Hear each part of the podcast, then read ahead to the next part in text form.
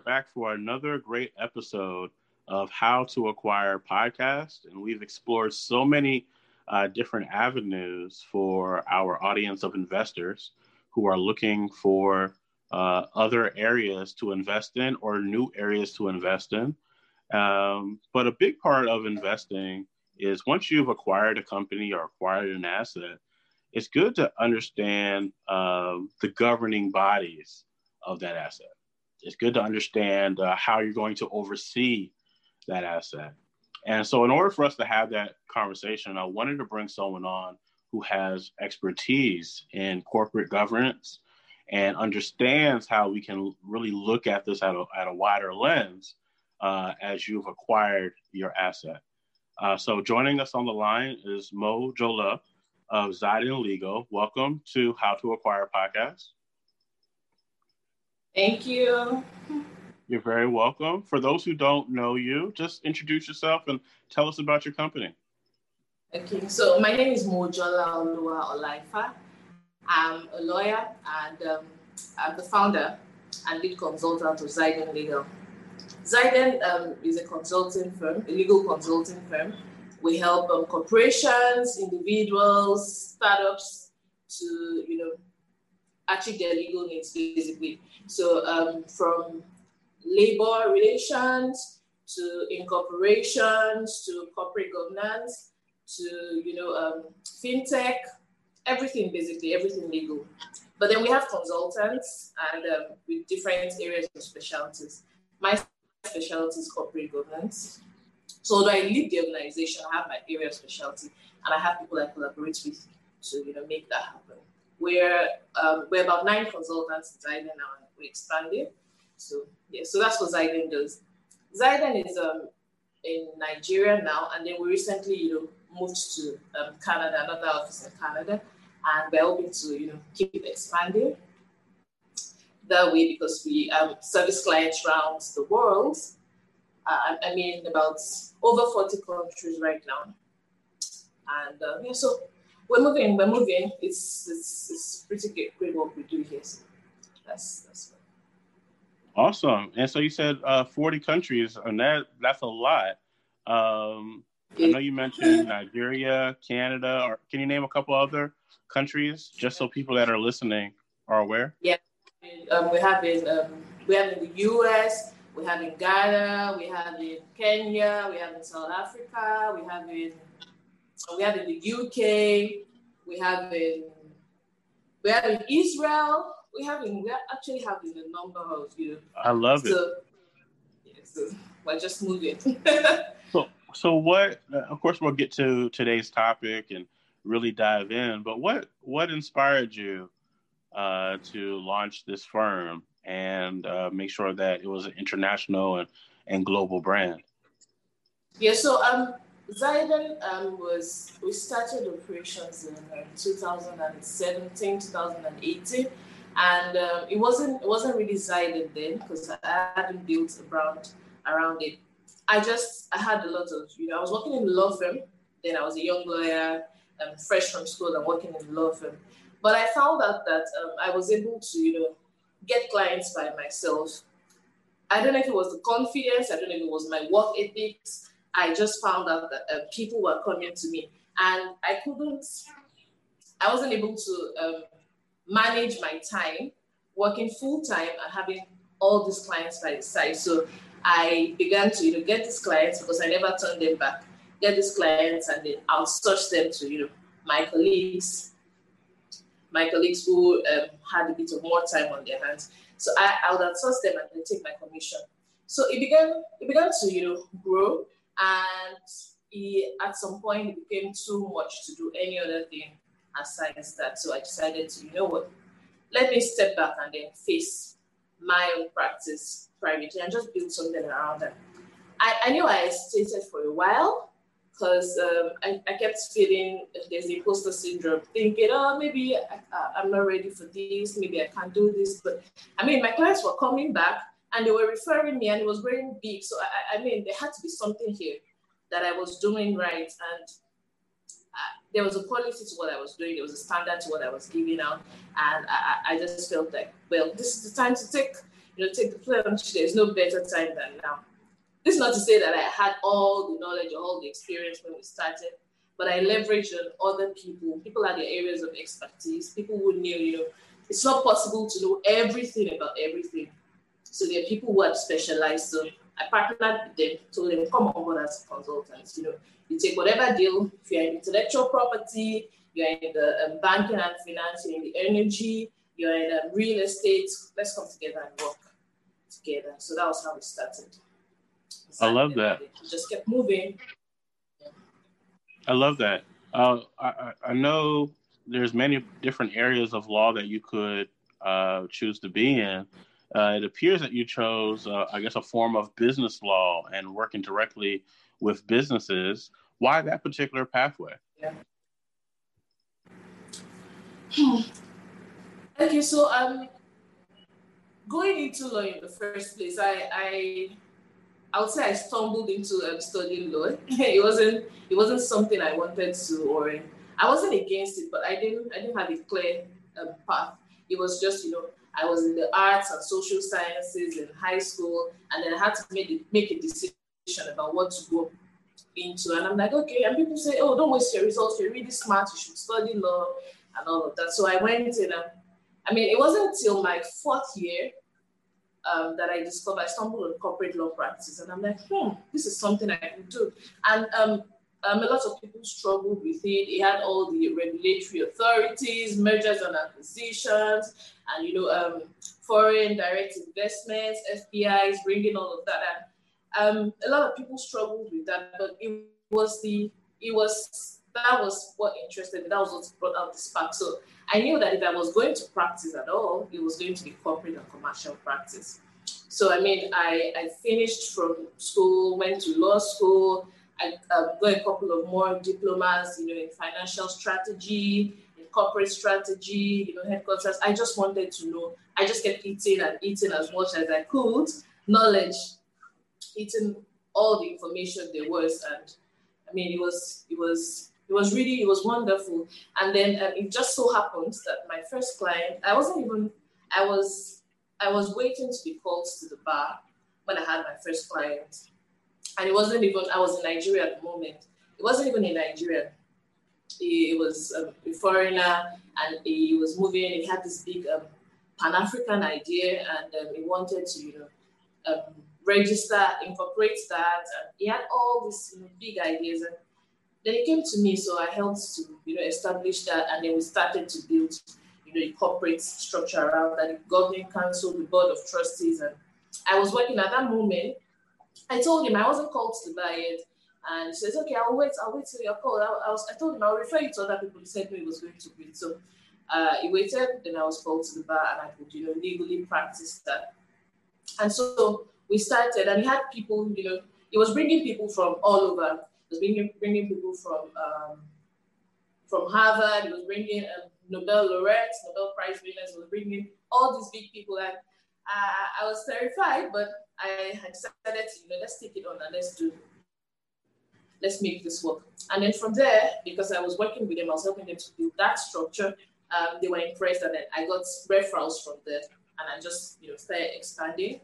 Then I got another referral of um, a big um, cosmetics and um, multinational cosmetics company, and they wanted to, you know, come into the Nigerian market. They wanted come into Africa, and they needed somebody to do that. So that that way, I started that.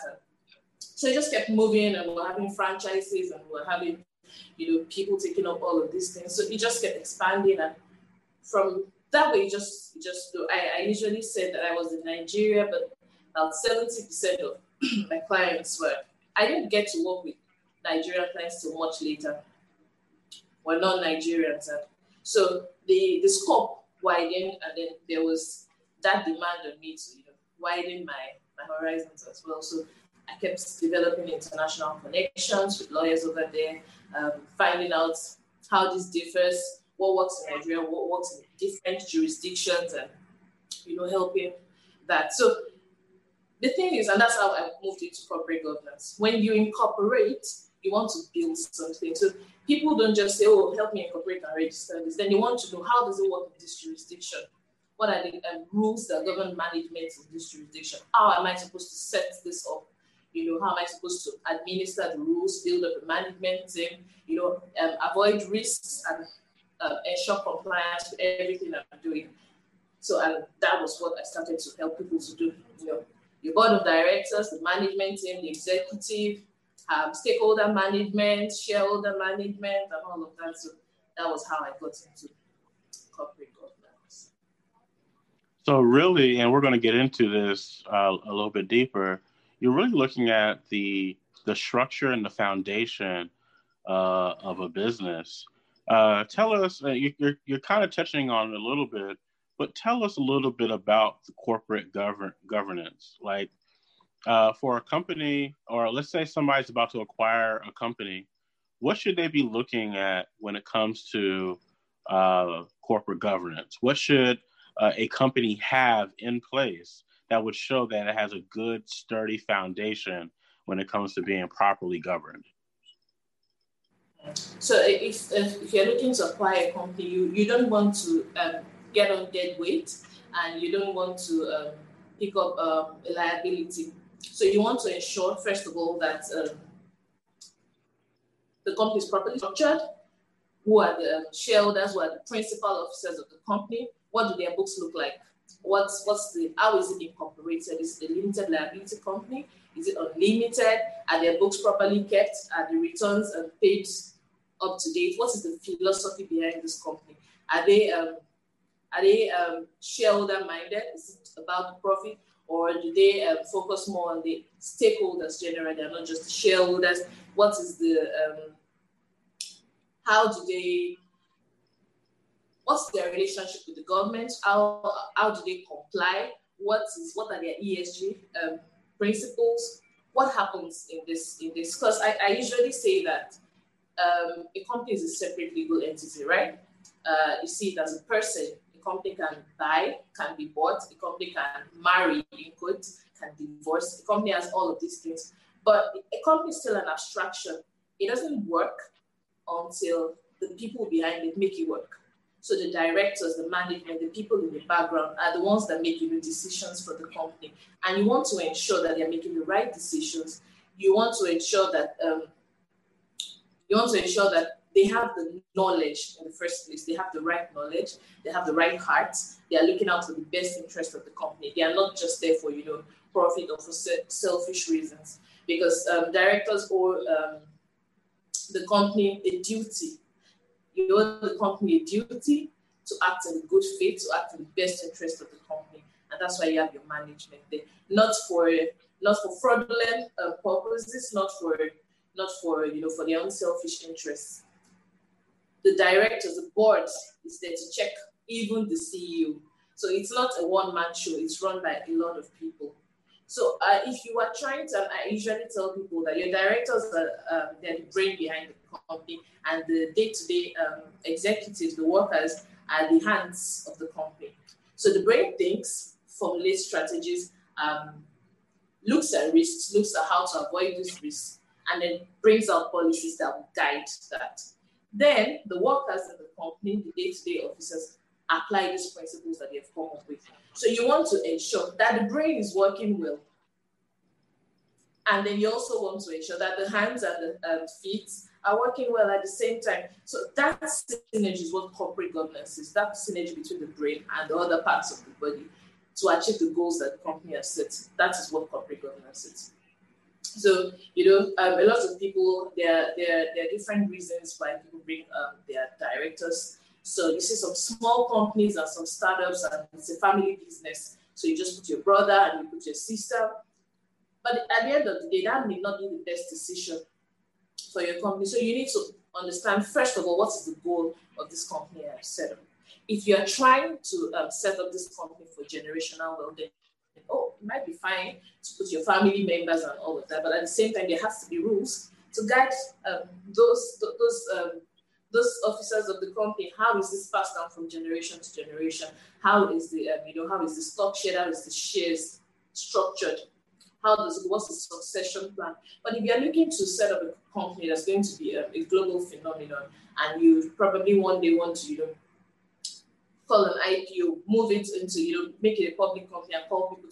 You cannot set up your management with sentiments. You have to be you have to be very logical when you're setting up these people. So you probably want somebody sitting on the board of directors that's very vast in finance. You want somebody that understands your um, the social dynamics of a corporation, somebody that understands why there has to be diversity on the board, somebody that understands the implications on the environment, you want somebody that understands the marketing part of it. You want somebody who is totally unbiased, removed from the entire process, who can check you sitting as the chairman of the board. So you want to balance. Depending on what the goal of the company is, then you go ahead and form your board. The board, on the other hand, serves as the brain and uh, has the responsibility to ensure that the goals of the company, the goals that the uh, founder, the CEO, whoever brought up the idea, that the founders, as the case may be, set are met. Yeah, so that's that's basically what corporate governance is. So it, it, it, goes beyond you know just the directors, the shareholders, the shareholders' interests are met. Because not every shareholder will be a director. Yeah, so you want to know that the interests of the shareholder, if I put my money in your business, if I put my money down and decided to invest in this, uh, I should be able to trust that the board of directors will do right by me in doing that. And at the same time, uh, the board of directors want to ensure that the relationship with stakeholders to in the environment where you are an oil company, uh, you probably are polluting the air in some way. How are you giving back? How are you making sure that the carbon is not just released that way? Are you, you know, giving back to the environment?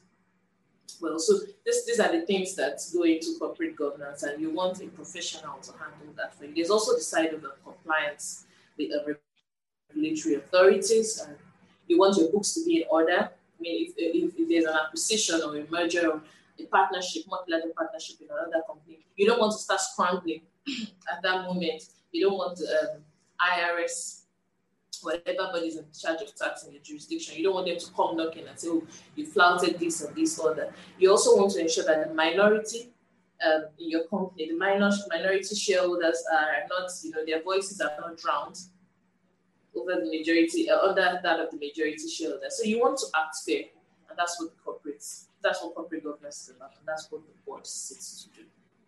Thank you so much. Uh, you're giving us a wealth of, of knowledge and wisdom here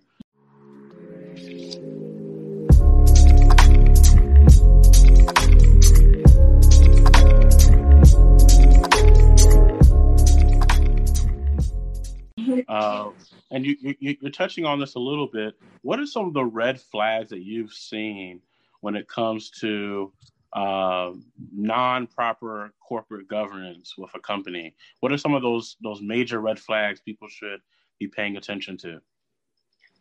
So um, um, I, I, would say that the first is the risk of losing your business altogether, because um, you know um, when the board is not properly set up, you know, I said the board is um, a means of checks and balances for for and against the CEO, basically. Is uh, but where the CEO is also the chairman of the board, there's a conflict of interest in that, and so it means that as a shareholder, you're at risk there's nothing to check the chairman of the board from, you know, taking loans against the company and running the company into the ground.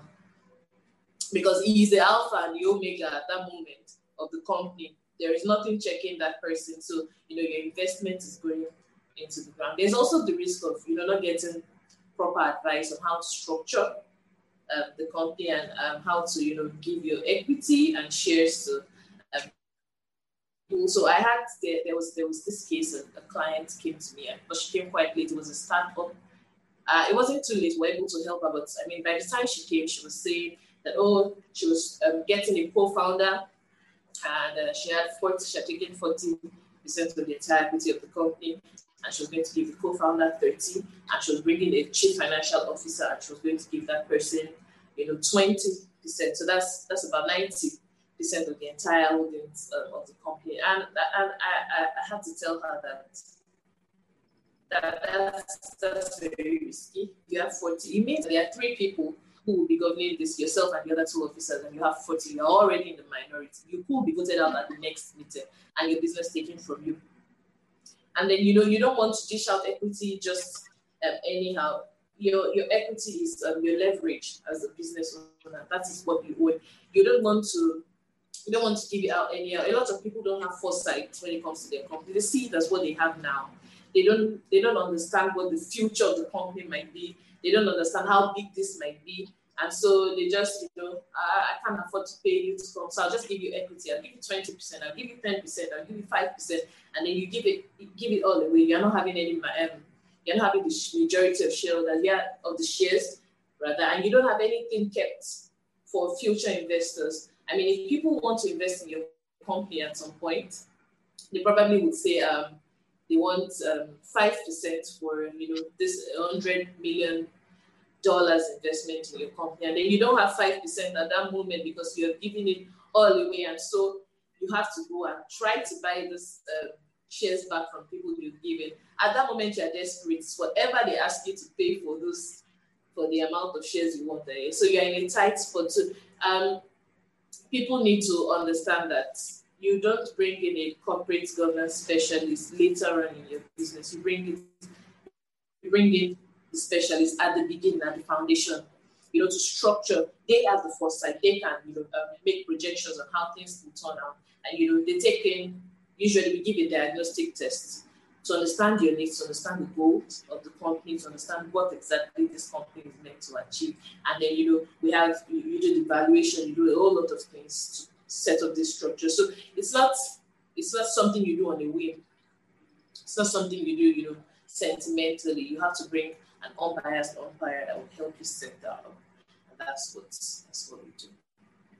So you mentioned this idea of making sure that you bring in your uh, corporate governance uh, specialist in the very beginning. So once the beginning has started and you've helped establish uh, all the necessary yeah. foundation in the beginning, what type of services are ongoing? What type of things will that corporate governance specialist have uh, beyond the, the initial startup uh, phase or the, the beginning stage? Okay, yeah. So um, in different jurisdictions, there are different rules, but um, there's there's the um, rule, this general rule, the OECD, um, Organization of um, Economic um, Boards, basically in the world, and they have this um, principles of um, there's a rotational um, rotational schedule of directors. So a director, I know in Nigeria it's about three years could sit on the board for three years. After three years, all the directors are required to step down, and there is a fresh voting process. You know, except um, um, in case of maybe a life director, which you have indicated. So if you want someone to be a life director, or you want yourself to be a life director, it's indicated from the beginning, from the incorporation processes in the articles of association of the company. Yeah, so you said you will be a life director, so you don't need to step down, but every other person steps down. Yeah, at the shareholders, at the general general meeting will vote for new officers into that. So there's a rotation. Um, there are other um, instances where um, uh, other instances where you may need to um, replace the director, a member, but in cases of you know a misdemeanor, uh, fraudulent activities, or when um, say um, a director dies, now there's a vacancy, you have a casual director that you put in there, and then the gen- general meeting the members have to ratify. And so yes, let's make this person uh, replace this this uh, the seats to fill in the empty seat, or you know, we don't want this person, we want a fresh vote. And um, if that director was given that position and uh, he was a life director, it means that his assigns, his heirs, his next of kin will be the one to fill that position or decide that they do not want to fill that position. So there's a whole lot of process in uh, the governing body that um, uh, last year, last year, that was when we had the George Floyd Black Lives Matter um, movement that sparked a whole lot of discussion on diversity um, on boards and you know same representation of people of color boards. So these are the things that um, many corporations didn't see that coming. I mean, they probably paid lip service to it, but they never really implemented that. So uh, it became uh, a dance of uh, a performative thing where people just wanted to put as many black faces. But the thing is, the public can tell when you're, you know, you're paying lip service to something, and it's not really, it doesn't reflect it in your in your um, company's um, philosophy over the years. So they're just scrambling to look the part now. So that's why you have people like this uh, corporate governance specialist consider advices. I, I mean, for companies, uh, I don't know if we're allowed to name corporations, but we have companies that have always to with black people, and people already know, know that. You know, during the they did with Colin Kaepernick, you already knew people who you knew their body, their body postures, you knew their body languages, and that's what the specialists help you. There are things you just, you know, you overlook. Sometimes it's gender, and you know, women are not represented um, so much on your board, and there are so many other things. You just want to come and you know, you're making plastics. That's what my industry is about. We're making plastics, and what is the effect on the economy? What's the effect on the environment? And how can you, you know, if you're taking this, it means that you're causing some harm to people in your neighborhood. How do you make this work? How are you right standing with the stakeholders in the environment? So these are all the things that your specialists would help you um, look at. So you focus on running the business, they focus on making sure that you're in right standing with everybody involved in the business. Well, this is a very interesting concept. I never even connected the idea that the situation with Black Lives Matter uh, would impact corporate governance. And so you're kind of blowing my mind here where uh, if you didn't before, beforehand, if you didn't necessarily have the right people in position, now your company's kind of looked at like, wait, what's going on over there? So let's kind of talk about that. You know, having the right women in place, having the right uh, different ethnic backgrounds in place. Those are the kind of conversations you'll have at the very beginning with a company, like yes. saying, this is why you may, may want to be very strategic in who you're building mm-hmm. your company around, especially based off of what the company's mission and vision is. Am I understanding that correctly? Yes, yes, yes, that's correct. Wow, that's that, that's that's a really great um, way to view that. Yeah, that's that's, that's. So I, I mean, so so many people are so many people are business business oriented, which isn't bad because you cannot be everything. But that's why you have people who are versed in different um, in other areas of specialty, and you, you don't want to, except you're not trying to you know, build sub your company to something bigger. If you just want to keep it as a small business, then that's fine. But if you're going to, you know, you're going to open up your business, you want people to come you want more clients, more customers, then you have to have your house in order. You have to have your house in order. And that's what corporate governance basically. So it's management basically. Management. Can can this service be also used for an investor who is looking to launch a fund? Uh, is it is this similar type of thinking if they're looking to launch a fund where they're acquiring multiple businesses? Uh, can, d- does the fund need corporate governance, or does just each individual asset need corporate governance? Well, uh, the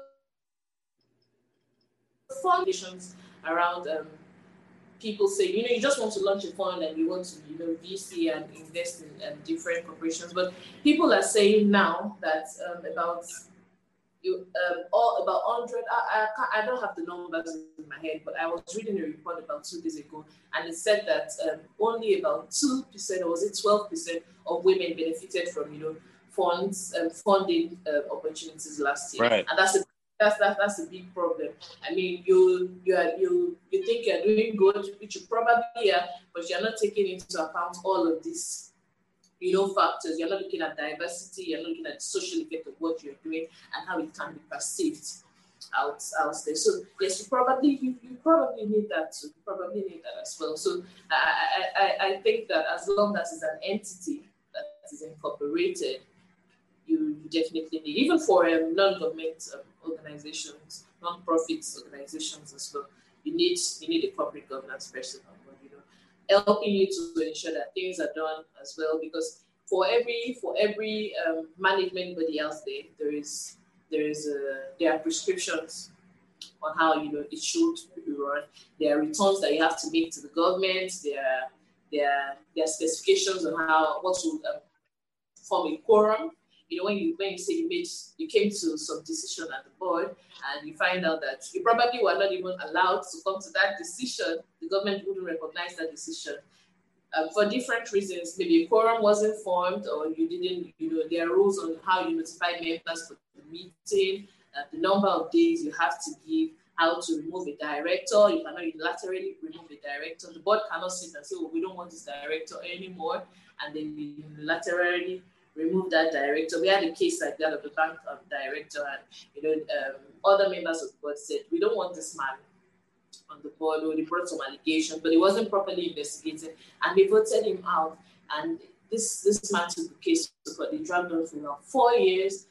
At the end of the day, he wasn't properly removed because members in the general meeting are the ones that vote in directors, not the board of directors bringing in themselves. So the board of directors cannot kick him out. He had to be the members. So you know there are a lot of um, things that go into that, and it dragged on for so long.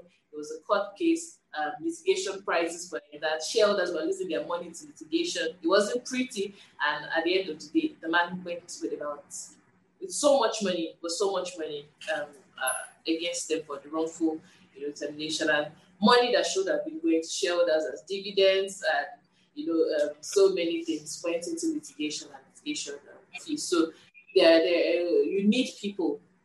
You need people that know how it should be done, guiding your hand every step of the way. So. And thank you again for really sharing uh, this information. I only have a couple more questions for you uh, for this conversation that we're having.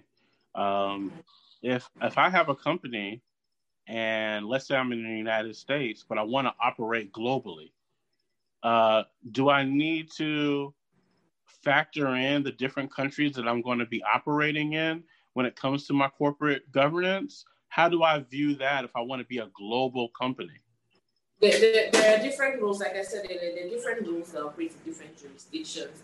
And uh, uh, your your corporate, but there are um, there are global rules as well. Like I said, there are global rules of corporate governance. There are general rules. I mean, of inclusion for diversity. Maybe not, and um, maybe there are different rules. You know how you file returns or what you're supposed to do. Uh, the technicalities, but the general principles are pretty much the same in um, many jurisdictions. So if you have an expert, uh, maybe. Uh, on a retainer or you have somebody on board that's doing that for you. Um, some people are smart enough to get a corporate governance specialist on the board. So they get that way you get you know you get that corporate governance is director you in, your corporation. So you get free. It's just a free rolling um, insight into how things should run. So as long as you have somebody, uh, you're seventy percent. It's fine, you know, for all jurisdictions with a bit of you know, and there. I mean, what we operate in a non-Islamic state will be different from what would obtain in an Islamic state. So there are these tiny um, differences as to, you know, maybe taxes and all, but the general principles of representation, of management, of equity and fairness to, you know, the stakeholders, the shareholders, the environment are pretty much the same globally. So. Uh, you know, I have to keep thanking you because you're kind of opening up our minds here uh, as people are looking to acquire. I think this is such a pivotal conversation when they're going out and acquiring companies. I think it's important to make sure they have the right foundation in place. Uh, so, uh, how exactly somebody who's listening to this episode and they know they need this for their company or they got a project or something coming up, how do they work with your company? What is that process working with uh, Zyden? Yeah, so with Zyden, we have um, we have retainer um, opportunities. We have retainer options for you know uh, people who need corporate governance specialists, people who need basically any legal services for corporate governance. So you know you have uh, you can have someone on retainer, a yearly retainer that you know helps you to uh, formulate uh, these policies. The first thing is the um, diagnostic test I mentioned earlier we take a diagnostic test um, on pretty much everything, every area of your um, corporation, to intellectual property, to you know um, compliance with um, the regulatory authorities in your jurisdiction. You know, we take an overview, we test you, and then we have uh, we give you a comprehensive report, and then uh, we give you our recommendations. So you could decide, you know, after the consultation, you could decide to go ahead and you know book a retainer or book one-offs or you know however you want to engage, you have somebody that's on board that you have working with you from the beginning till when you want to terminate that. So that's what we do. how how soon in the process when I'm about to acquire additional companies should I be reaching out to you? Should I reach out to you when the asset has already been acquired, or should I reach out to you when I'm in the process uh, where yeah, in that final due diligence side of the acquisition? Yes, I, I would say um, as long as soon as you decide on what you want to acquire, then you should reach out because um, the due diligence, you like I said, you don't want to acquire a dead weight, you don't want to acquire a liability, you don't want uh, to acquire fraudulent. Um, uh, fraudulent company that's just a cover for something much deeper. So you want somebody who is who can spot, who knows what to look out for and what to spot. And so from the points where you decide that you're interested in a particular entity, you want to bring up a specialist who would you know, take it from there, knows what to look for, knows what to spot, knows the red flags, and can help you on from there. So. I thank you so much for uh, stopping by How to Acquire uh, podcast today. I want you to know that you have an open invite to continue uh, coming on. If there's something uh, that you're working on, uh, any type of initiatives, please come back. If you have any clients who would like to uh, feature their company or uh, are in the world of acquisitions, we would love to speak with them. We consider you to be part of our network now. And so we look forward to working with you long term. And we really do appreciate you. Any final thoughts for this world of acquirers out here? Just, uh, I just want to say that um, I'm super impressed with what's going on here. Um, I'm very happy I stumbled on how to acquire and the Black e- Equity Network. I've been listening and listening, and I think they're doing so much, so much work. I, I, I appreciate it. Thank you. Thank you very much. Thank you. Uh, we wish you much success uh, with Zyden. We uh, we are really rooting thank for you. you. And we actually are looking forward to potentially working with you in the in the future. Uh, so thank you so much for stopping by. Thank you too. Thank you.